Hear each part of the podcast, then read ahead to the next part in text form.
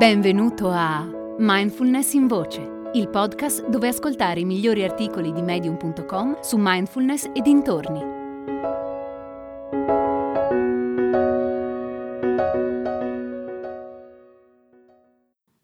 Come la mindfulness cambia il cervello di Jennifer Walkin. Fino a non molto tempo fa si pensava che il cervello fosse un organo poco plastico e che dopo una certa età i circuiti neuronali non cambiassero più. Oggi sappiamo che le cose stanno in modo diverso, e cioè che il cervello è strutturato per rimodellarsi continuamente. A tal proposito, il celebre neuroscienziato Richie Davidson e i suoi colleghi dell'Università del Wisconsin sottolineano tre aspetti che ritengono fondamentali. 1 possiamo allenare il nostro cervello al cambiamento. 2. Il cambiamento è misurabile. 3. Nuovi modi di pensare possono modificare il nostro cervello in meglio. Come ciò sia possibile è argomento abbastanza complesso. Praticare mindfulness non è come prendere una pillola o un altro rimedio che entra in circolo, agisce rapidamente e modifica un determinato sintomo. Così come serve tanta pratica per imparare a suonare il pianoforte, lo stesso vale se vogliamo coltivare benessere e felicità.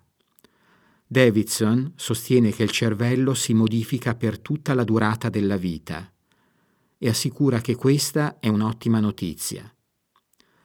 Possiamo plasmare i cambiamenti del nostro cervello intenzionalmente.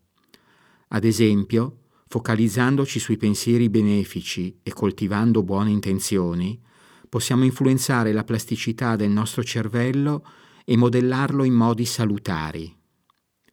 Questo ci porta a concludere che qualità come la gentilezza e la compassione vanno considerate alla stregua di competenze. Davidson aggiunge che le ricerche sulla neuroplasticità forniscono agli scienziati un quadro di riferimento per lo studio e la ricerca sulla meditazione. E tale ricerca mostra che anche piccole quantità di pratica meditativa, nell'ordine dei 30 minuti al giorno, possono indurre nel cervello cambiamenti misurabili con scansioni cerebrali. Basandomi su studi recenti, ho scelto di descrivere quattro aree cerebrali nelle quali la mindfulness può produrre importanti cambiamenti. 1. Corteccia cingolata anteriore. In questa parte del cervello, situata dietro il lobo frontale, sono stati riscontrati degli aumenti di materia grigia. La corteccia cingolata anteriore è associata a funzioni cerebrali quali i processi di autoregolazione, inclusa la capacità di monitorare i conflitti di attenzione, e una maggiore d'utilità cognitiva. 2. Corteccia prefrontale. Un aumento della densità di materia grigia è stato rilevato anche in aree del lobo prefrontale, responsabili in primo luogo di funzioni esecutive quali pianificazione, risoluzione dei problemi e regolazione emotiva. 3.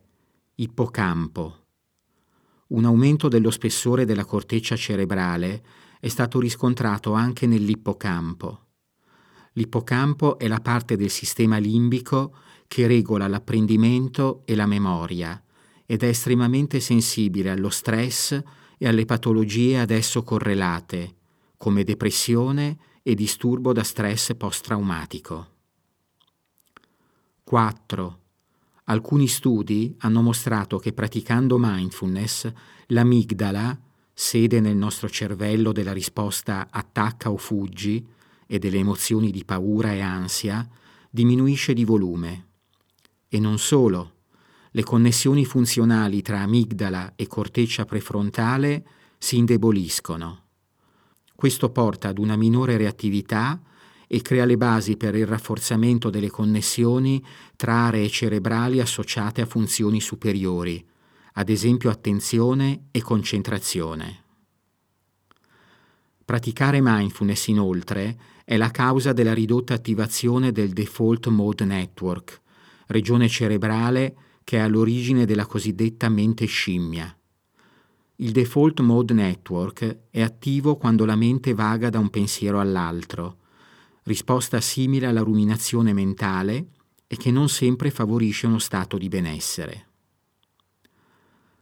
L'effetto che la mindfulness ha sul nostro cervello è il risultato di un allenamento costante che consiste nel riconoscere la nostra realtà qui e ora e nella capacità di fare un passo indietro, di essere più presenti, più accoglienti, meno giudicanti e meno reattivi.